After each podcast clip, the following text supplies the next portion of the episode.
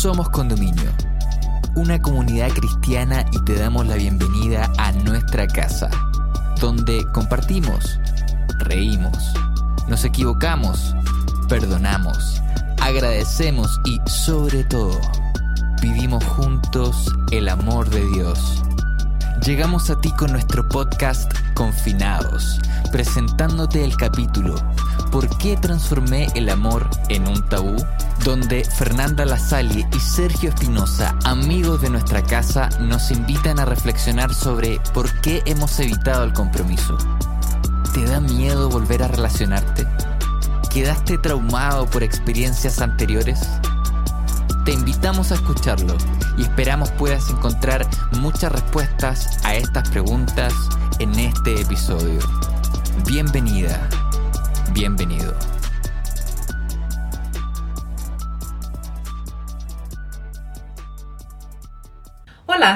Bienvenidos a un episodio más de la serie Confinados, que está hablando de temas que también suelen encerrarnos.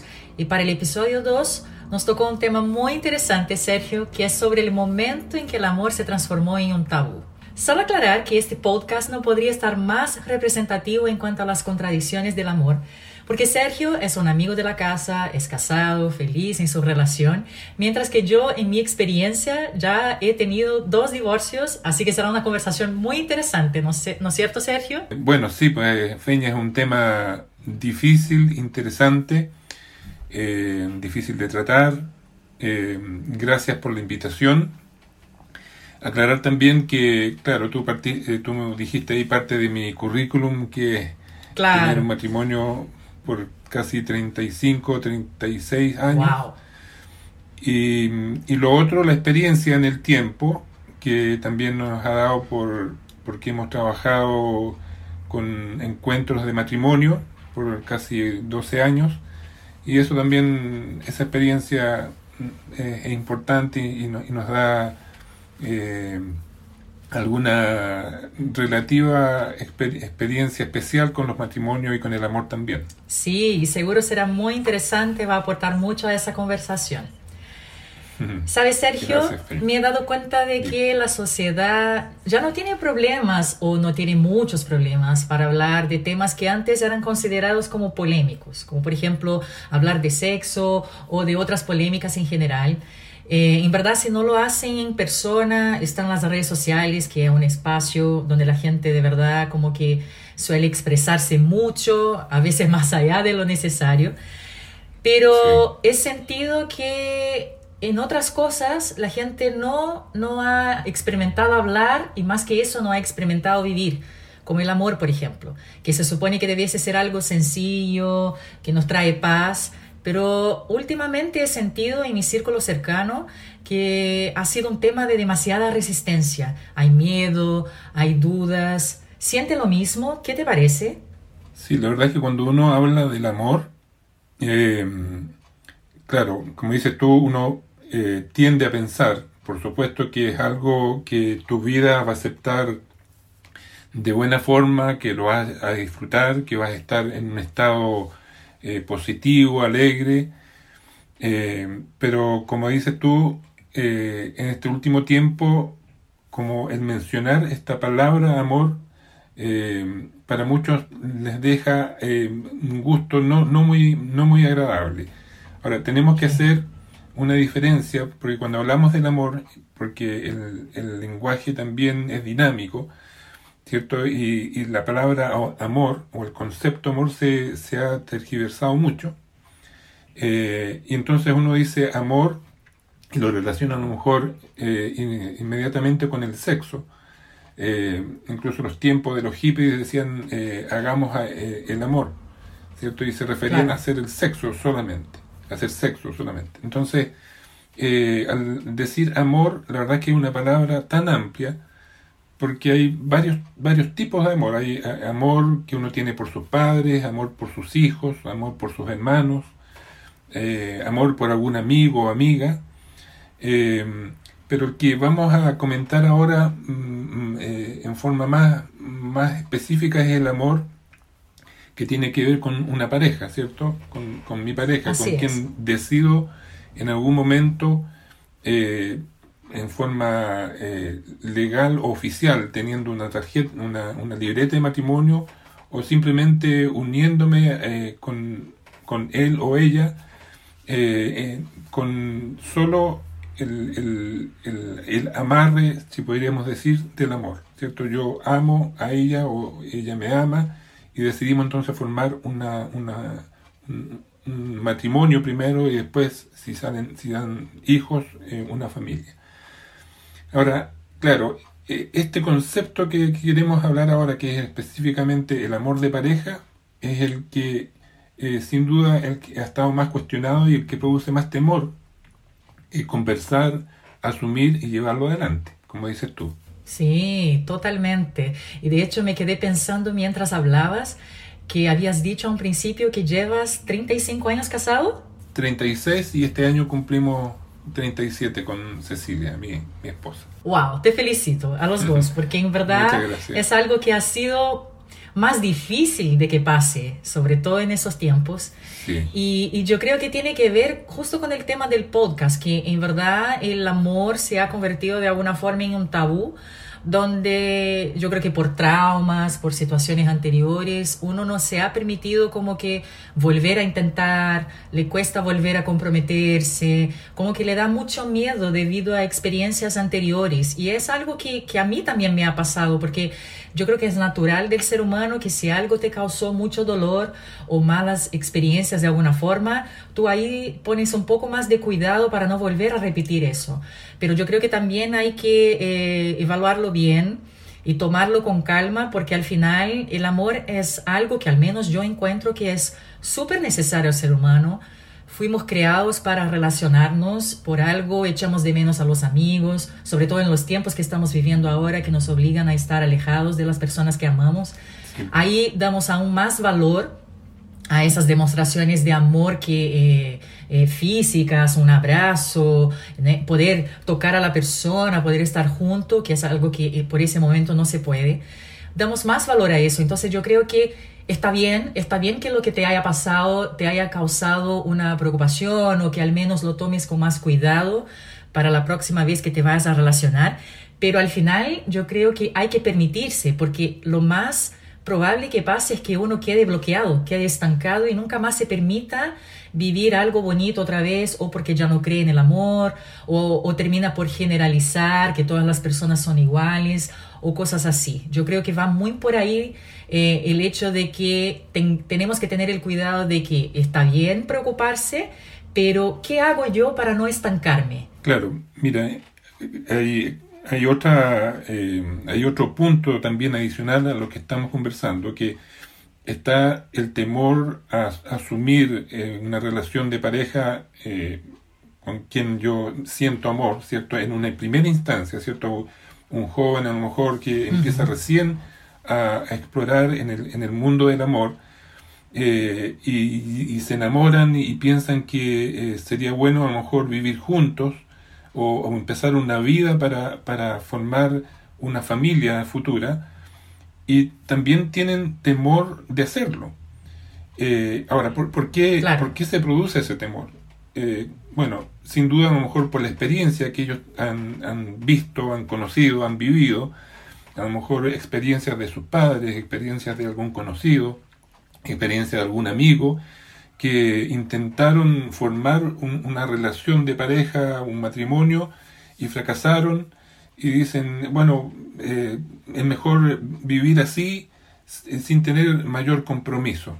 Entonces aquí surge esta otra palabra, que es el compromiso, al cual eh, la mayoría no quiere asumir el, comprometerse con algo significa eh, tomar decisiones, eh, compartir mi espacio, mi tiempo, mis gustos con otra persona.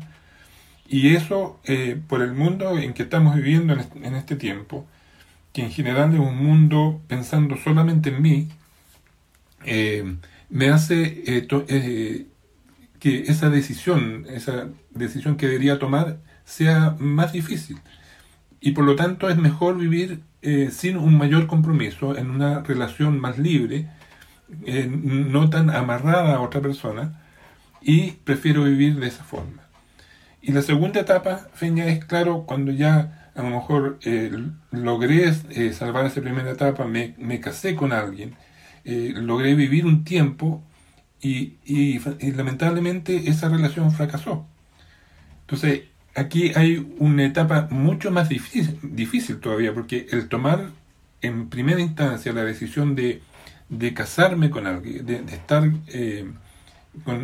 viviendo con una persona con eh, en una relación mucho más, más íntima, más cercana y permanente, y eso fracasa, claro, en, ya en la segunda etapa, por supuesto, eh, es mucho más difícil eh, volver a tomar una decisión y, por lo tanto el amor, ¿cierto? La palabra amor de pareja se empieza a producir frustraciones, miedos, temores para decir, por, mejor no intentar nuevamente porque seguramente a lo mejor voy a, voy a fracasar en este segundo intento. No sé si estás de acuerdo con, lo que te, te, comento. Sí, sí, totalmente de acuerdo. De hecho, ya es, o sea, como decías tú, son dos etapas donde la primera ya es difícil, que es aceptar, comprometerse pero cuando uno finalmente lo acepta y no le resulta, ahí es un dolor mayor porque dedicaste tiempo, atención, un sentimiento muy fuerte, eh, hiciste planes con esa persona y, al final hay un quiebre ahí que dependiendo de cómo terminó, sea un, compromiso, sea un matrimonio, una familia, hijos de por medio, sea como sea que, que terminó esta relación, puede ser que haya generado un dolor o un trauma que uno tiene que lidiar por mucho tiempo. Eh, claro, y, y, uno no, y uno no quiere sufrir. O sea, yo creo que ninguna persona quiere es sufrir. Es que es el punto. Uno, yo creo que no se atreve a vivirlo otra vez por el miedo a sufrir. Claro, por eso es que uno, por ejemplo, prefiere comprar un auto nuevo que un auto usado, porque el nuevo va a tener por lo menos, qué sé yo, 10.000 kilómetros sin tener ninguna pana. Y un auto usado, bueno, em, empieza a fallar y uno, no, entonces mejor es comprar un auto nuevo. Entonces, el tomar la decisión ¿cierto? movido por el amor en, en, una relación de pareja, es para disfrutarlo, no para sufrir. Exactamente, exactamente. Entonces, entonces si tú ya tienes una primera experiencia, ¿cierto? ya pensando en una persona que, que se casó y que no le fue bien en el primer matrimonio y, quiere intentar una segunda oportunidad, eh, sin duda que el temor a sufrir es lo, lo que más le hace eh, dudar en tomar esa nueva decisión y le hace difícil eh, el tener una nueva relación con alguien porque todos los, los malos momentos que le tocó vivir, ¿cierto? Eh, piensan que a lo mejor se vuelve a repetir. Y eso es lo, lo complejo en, en, tomar, te insisto, en tanto en una primera decisión y más aún en una segunda decisión. Claro, y por eso yo decía un principio que ahí es donde uno debe tener ese cuidado, porque al final, por, por formas de protegerse, cosas así, uno termina al final por estancarse y no vuelve a tener, eh, a permitirse una nueva oportunidad.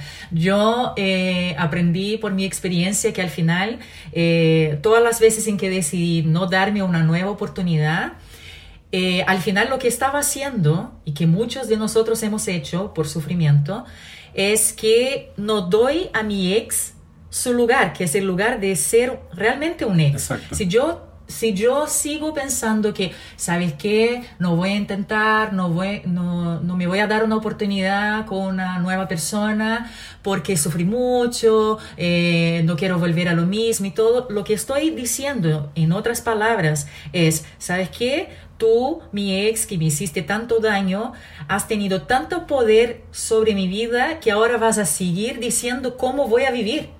Así es. Porque no, no le doy la oportunidad de irse de una de mi vida, lo sigo manteniendo de alguna forma. Así es. Y sin duda que eh, el, eh, hay, muchos puntos que, que empiezan a, a, revivir o a reflotar en mi, eh, en mi nuevo estado, ¿cierto? A lo mejor de haber fracasado en ese matrimonio y comenzar en, en uno nuevo uno dice que eh, finalmente em, estoy bien solo, ¿para qué, ¿para qué voy a tener una nueva relación? Sí. O tengo eh, miedo de volver a fracasar, o tengo miedo a que me hagan daño nuevamente. Eh, no quiero volver a sufrir. No confío en los hombres o no confío en las mujeres, depende del caso, ¿cierto? O, los hombres son egoístas, son narcisistas, son infieles, son, son nulos emocionalmente. Uno empieza a ver todo lo negativo de una nueva posible relación. ¿Cierto? Eh, yo, yo, no sirvo para las relaciones, nadie me va a querer, eh, no encuentro a nadie para mí, eh, quiero relacionarme sin compromiso, como, como yo te, te mencionaba al principio. Claro, como que uno trata de encontrar muchas, muchos argumentos para que apoye su decisión de seguir solo. Exacto. Y, y, y, y digamos, y argumentos negativos.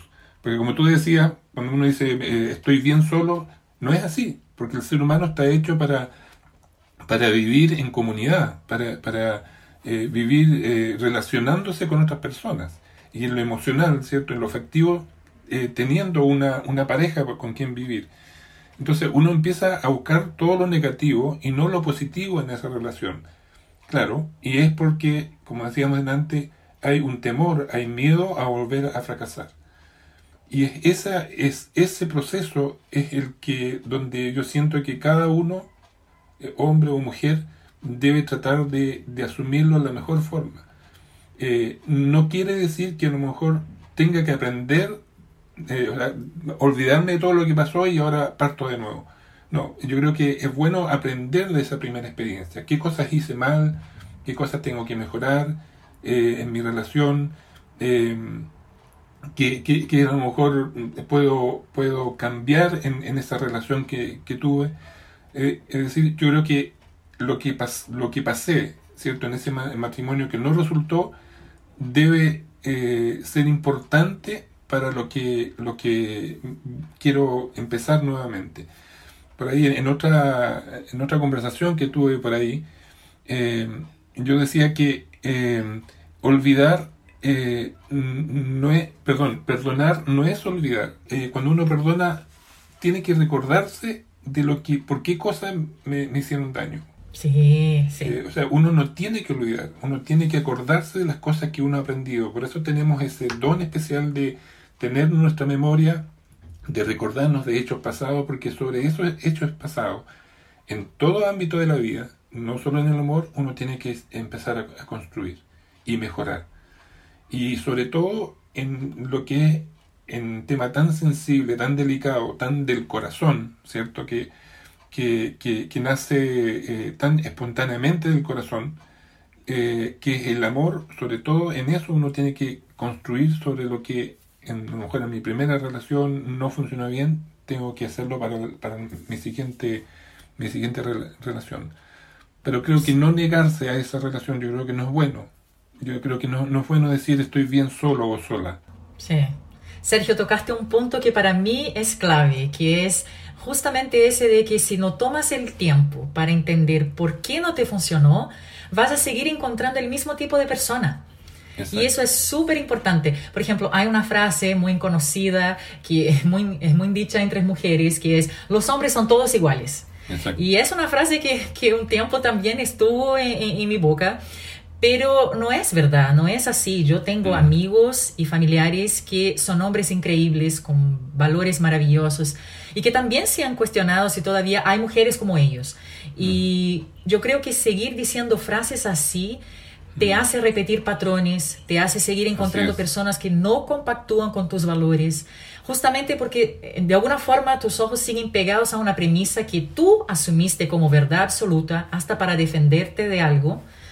Y eso no te permite cambiar tus propios patrones de elección y ahí vuelves a lo mismo, pero no por mm. culpa del otro. Ahora, a lo mejor lo que te pasó anteriormente puede haber sido culpa de una otra persona, pero lo que no decidiste aprender desde eso, ahí ya es tu culpa, tu responsabilidad. Así es, así es.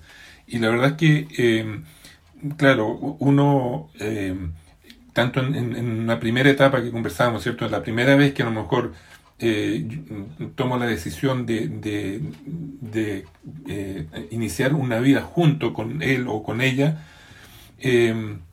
uno tiene que pensar que el amor no se reduce solo a lo físico y a lo romántico, ¿cierto? Porque esa, esa etapa uno de repente cae en ese error ¿cierto? Cuando uno toma la decisión o escoge a, la futura esposa o esposo, em, se, se, limita a lo mejor a lo físico, a lo romántico, y, pero eso, esa etapa es una etapa solamente del pololeo. El verdadero, el verdadero amor es la aceptación de todo lo que el otro es, ¿cierto? De lo que ha sido, de lo que será y, de lo que nunca va a poder ser también. Entonces es una aceptación de, la persona tal como, como viene. Uno de repente trata de, cambiar a la otra persona, ¿cierto? De mm. cambiarle sus gustos, de cambiarle sus, sus, eh, sus hobbies, de, de cambiar eh, su personalidad. Y no es eso. Si, si uno eh, empieza a tener una relación con una persona, uno tiene que aceptar a la persona como es. Ahora, si dentro del amor, por supuesto, el mayor ingrediente, el, mayor énfasis que uno debe dar es la generosidad. ¿Cierto? Cuando hay un verdadero amor, uno es generoso eh, con quien, a quien ama. ¿Cierto? Eh, uno, uno deja de hacer cosas por, eh, por ella o por él pero por, un, por una decisión propia, no por una imposición que me quiera hacer la, mi, mi, pareja o, mi esposa o mi esposo. Entonces, claro, es delicado, es un tema tan, tan sensible, por eso que conversamos al principio que hablar de amor de repente es muy, muy complejo, porque tiene muchos ingredientes, tiene muchos muchas eh, actitudes y decisiones que uno tiene que tomar en beneficio de ese amor que yo eh, voy a empezar a construir. El amor no es magia, no, no, no se hace así por magia, el, amor se construye, ¿cierto? Se construye todos los días yo eh, apoyando, siendo atento, siendo generoso con, con, mi pareja.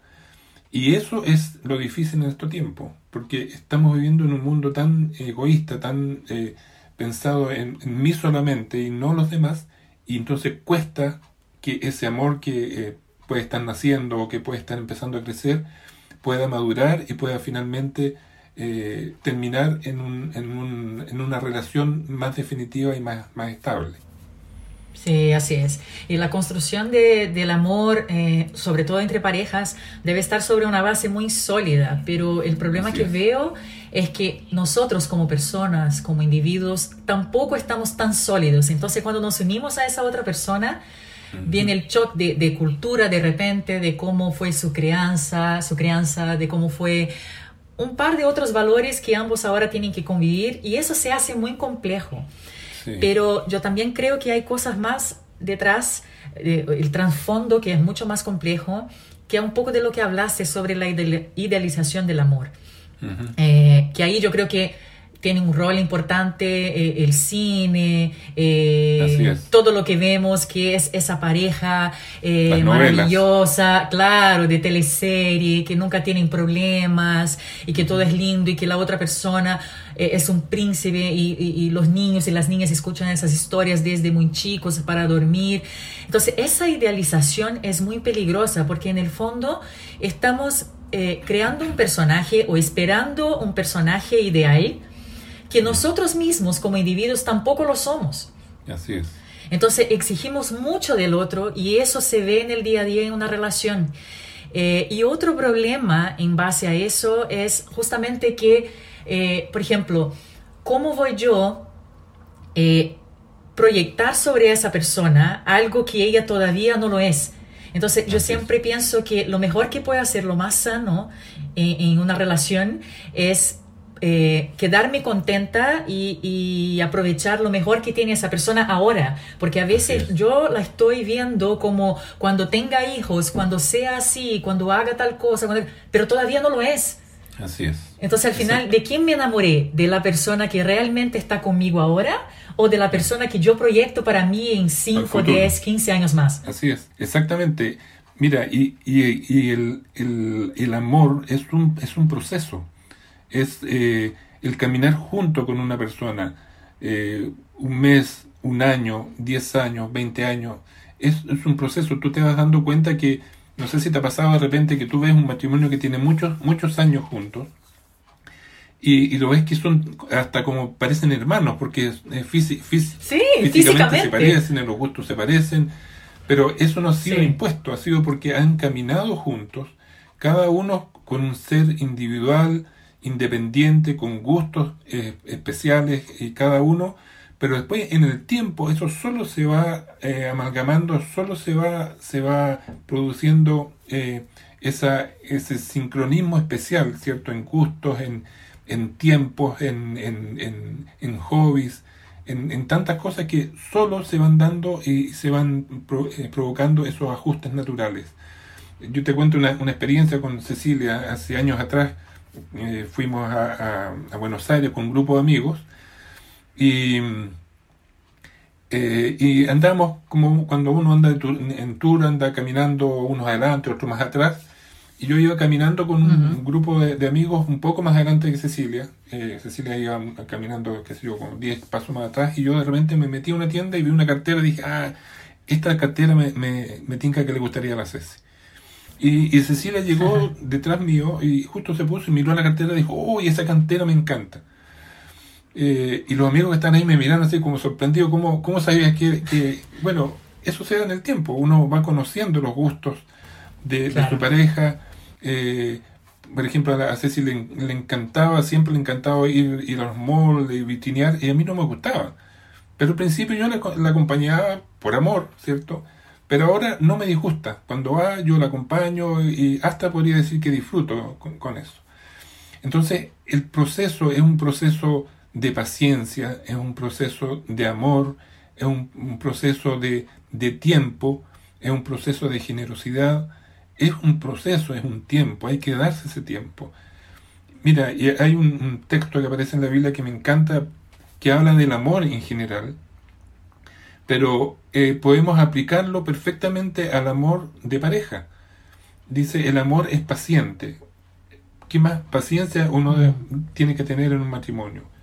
El amor es bondadoso. El amor no es envidioso ni jactancioso. O sea, yo me alegro que mi esposa, mi esposo tiene un triunfo laboral o un triunfo eh, profesional. Yo me alegro, no, no, no me da envidia eso. Cuando hay un verdadero amor. No es orgulloso, no se comporta con rudeza, no es egoísta, no se enoja fácilmente, no guarda rencor. El amor se deleita, no, perdón, el amor no se deleita en la maldad, sino que se regocija con la verdad qué difícil, cada uno de esos puntos puede cumplirlo, ¿cierto? Pero finalmente eso refleja lo que es realmente el amor. Y ojalá que pudiéramos lograrlo en todas nuestras relaciones, ¿cierto? Como te decía al principio, en mi relación papá-hijo, eh, hijo con, con los papás, con los hermanos, pero sobre todo en la relación de pareja. Sí, sí. Y yo creo que ese amor, ese nivel de amor que, que recién hablaste, eh, también debes permitir al otro la posibilidad de cambiar la posibilidad de pensar distinto, de, de, cambiar con el tiempo, porque al final eh, nosotros todos los días, eh, yo no soy la misma persona de hace un año. Sin duda. Eh, hay cosas que yo concordaba antes y que ahora cambié de opinión, y qué bonito es que uno pueda cambiar de opinión. Así es. Pero a veces en pareja eso no está permitido y uno también queda muy pegado a esa persona que conociste hace años y que de repente con el tiempo cambió sus gustos, otras cosas. Claro que cambiar la esencia no, porque esa es la persona por quien te enamoraste ah, eh, de, eso, de esos valores, de todo lo que ella trae en su corazón. Pero lo que voy es que muchas veces eh, nosotros no, no permitimos que el otro pueda pensar distinto, pueda, no sé, hay cosas que ahora de repente le gusta, le gustaba comer antes y ahora ya no, eh, le gustaba entretenerse de esa forma, ahora ya no. uno va cambiando con la, no solo con las experiencias de pareja, pero no deja de ser individuo. a eso voy. Exactamente. Y, y, tengo que permitirle seguir siendo individuo porque lo que le pasa en su trabajo le afecta a él, le cambia como persona y eso se refleja en nuestra relación. Y si yo no doy atención a eso, eh, nosotros dos y no solo él, vamos a tener un problema. Exacto. Hay que darle sus tiempos, hay que darle sus espacios, hay que darle sus gustos. O sea, eh, de eso se trata, por eso es que hablamos mucho, eh, te decía al principio, de la generosidad, ¿cierto? Eh, darle, si, si, necesita salir un, un con sus amigos, si, si quiere eh, tener alguna actividad especial que va solo. O sea, cada uno tenemos espacios y tenemos gustos. Y eso, el amor generoso permite hacerlo, ¿cierto? Y, pero finalmente, como yo te decía, Feña, y la experiencia dice así, en el tiempo, esos gustos, esos hobbies, esos tiempos, eh, finalmente uno empieza a querer compartirlo con quien ha tenido tanto tiempo juntos. Eh, estar siempre con... Y cuando no está de repente y no comparte, uno echa de menos esa, esa compañía. Pero es un trabajo de tiempo, de paciencia, de dedicación, de generosidad, que eh, es difícil a veces tenerlo, hacerlo por la vida dura, difícil, de batalla de todos los días que tenemos, pero ojalá que podamos lograr hacer ese, cambio también, ese quiebre también en nuestra vida para finalmente lograr esa, esa buena relación, esa definitiva relación, ese compromiso que no todos en este tiempo quieren tenerlo, ese compromiso con, con a quien yo amo y con quien yo quiero ser feliz y con quien quiero disfrutar la vida. Claro, y la misma Biblia también dice que eh, eh, lo ideal es que amemos al otro como amamos a nosotros mismos. Pero ahí va mi pregunta. Yo creo que muchos de nosotros todavía no nos amamos como debiésemos amarnos. Mm. Y eso se refleja cuando intento amar a otra persona. Eh, en general crecimos eh, con esa obsesión de que hay que encontrar a otra persona y idealizamos a esa persona y que hay que amar a esa persona, mm. pero muchas veces aprendemos muy poco sobre cómo amarnos la autoestima y, muchas otras cosas que también tenemos que mejorar para no poner sobre el otro la responsabilidad de hacernos felices. Así es. Porque si yo espero que el otro me va a llenar de felicidad, esa felicidad que yo no he tenido sola, eh, le estoy poniendo sobre sus hombros un peso que de verdad no hará con que disfrutemos esa relación. Y eso va a generar culpa, va a transformar todo lo que, lo que yo llamo de amor, porque muchas veces nosotros ponemos la palabra amor a cosas que no son amor, que no son amor, como por ejemplo, lo voy a controlar porque lo amo. Controlar a una persona no es amor. O sea, le voy a cambiar con, casándome con él o lo voy a cambiar pidiéndolo tal, tal cosa, eh, pero no, no, sé, no sé a qué punto esto definitivamente se puede llamar de amor o seré totalmente, totalmente dependiente de él emocionalmente o de ella eh, porque la amo y porque así es el amor. Y no, y por eso eso genera tanto quiebre, tanta decepción, tanta frustración, porque yo creo que de verdad nos hace falta entender qué es amar, amarnos y tal cual nos amamos, amar a esa otra persona. Así es. Claro, eh, sin duda que eh, lo que tú mencionas y que es muy cierto, eh, el, yo amarme, ¿cierto? El yo, el preocuparme de mí, el preocuparme de, de, yo estar bien en lo que hago, en lo que me gusta, en lo que estudio, en lo que, en lo que trabajo, en las, en las cosas que hago a diaria, eh, que sea algo que yo disfruto, ¿cierto? Es importantísimo porque eso después se va a reflejar en la relación con que yo tenga con la otra persona. Eh, yo no voy a necesitar, como tú decías muy bien, que esa persona, o al estar yo con esa persona, esa persona me va a hacer feliz. Eh, yo, no, yo no puedo pedir eso. Eh, los dos vamos a ser felices con, con, lo que yo soy y ella con lo que ella es.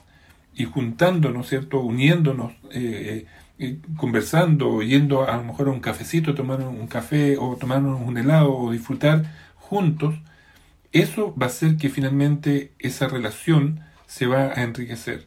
No, como decías tú bien, muy bien también, no yo eh, dependiendo de la otra persona para ser feliz o yo eh, una vez que me case lo voy a cambiar, voy, a, hacer que haga esto, lo otro, ahora no porque estamos volviendo, pero cuando nos casemos ahí yo la voy a hacer como, como debe ser. es muy cierto. Claro. Debiésemos, claro, en el fondo debiésemos aprender a ser nuestra mejor pareja claro, hay, como que a enamorarnos de nosotros, porque cuando yo soy una mejor pareja para mí misma, logro encontrar una persona que también decidió ser una mejor pareja para ella, y así, finalmente las cosas resultan.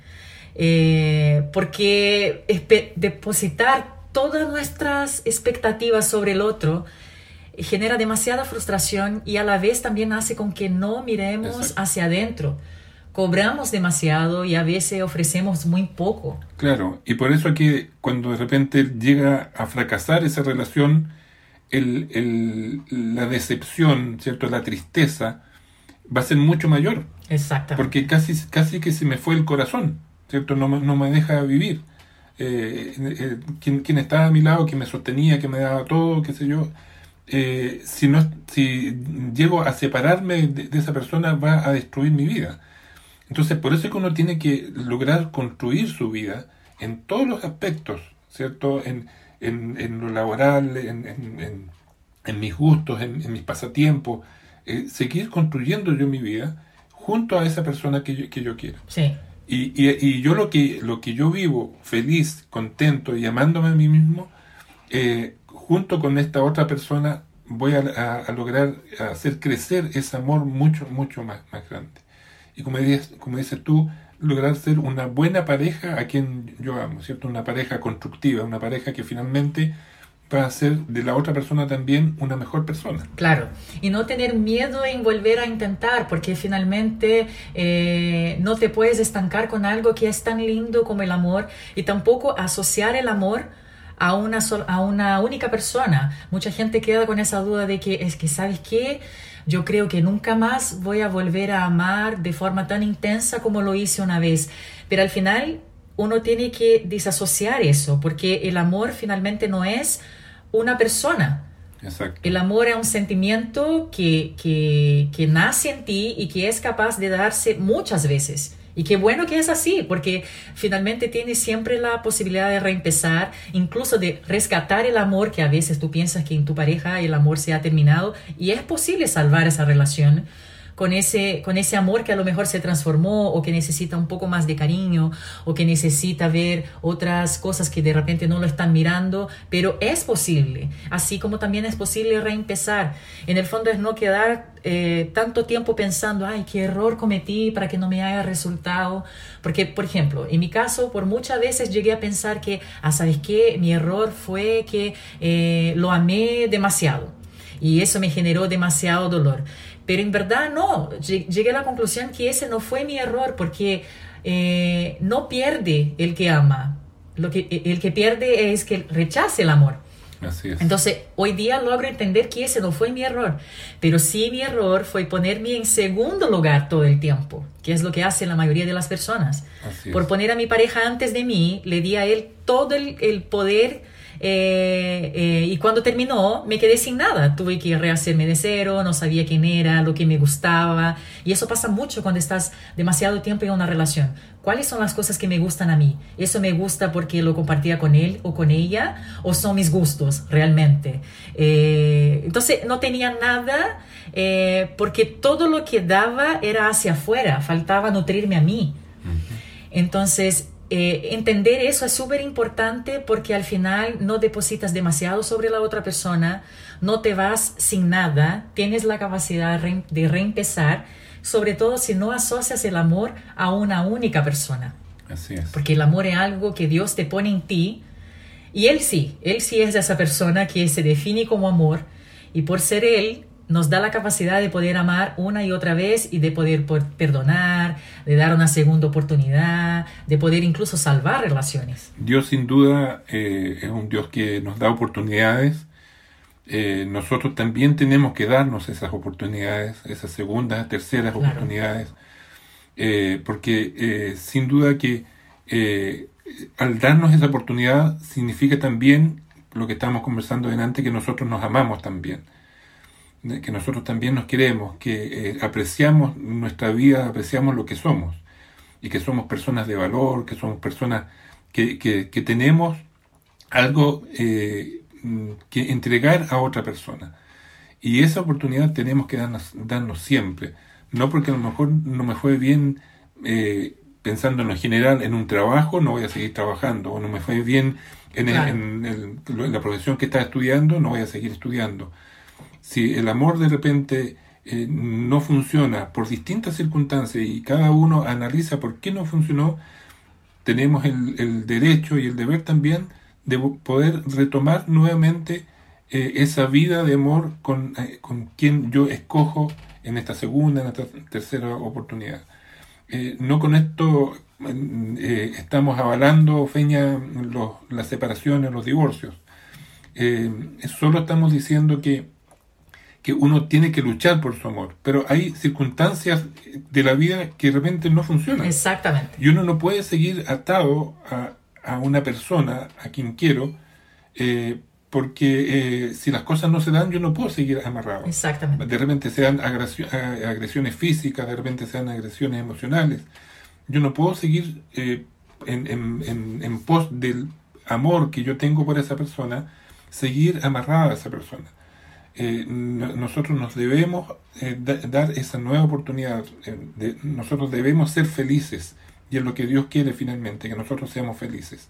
Y debemos buscar y debemos luchar siempre por, por llegar y buscar esa felicidad. Exactamente. No somos, no estamos diciendo que hay que levantar la bandera del divorcio o por terminar cualquier tipo de relación, sino que tener el cuidado de no transformar el amor en una condena. Exacto. Porque si pasa a ser una condena es todo menos amor. Así es.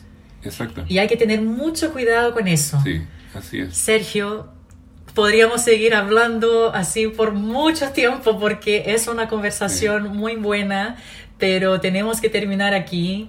Y yo de verdad agradezco mucho tu colaboración en esta conversación tan importante que seguro ayudará a quienes nos escuchan a liberarse de ese confinamiento que se están obligando a vivir cuando se trata del amor. Así que de verdad muchas gracias. Gracias también a ustedes, gracias Feña. Es un tema difícil el amor, pero tan importante en el mundo en general en todas nuestras relaciones y sobre todo lo que conversamos ahora en la relación de pareja. Muchas gracias. Por supuesto. Y a todos que nos escuchan, les invitamos a seguir acompañando los próximos episodios de la serie Confinados y les reforzamos que también nos pueden seguir en Instagram y en YouTube. Y estamos en todas las redes sociales con el usuario Somos Condominio. Que estén muy bien. Hasta la próxima. Hemos llegado al final de este episodio. Esperamos que estos minutos hayan sido relevantes para tu vida. Si quieres acercarte a nuestra comunidad, puedes ingresar a somoscondominio.cl o encontrarnos en Instagram como Somos Condominio. Para nosotros sería un tremendo honor poder conectar contigo. Sigue sintonizando para más episodios y gracias por estar con nosotros.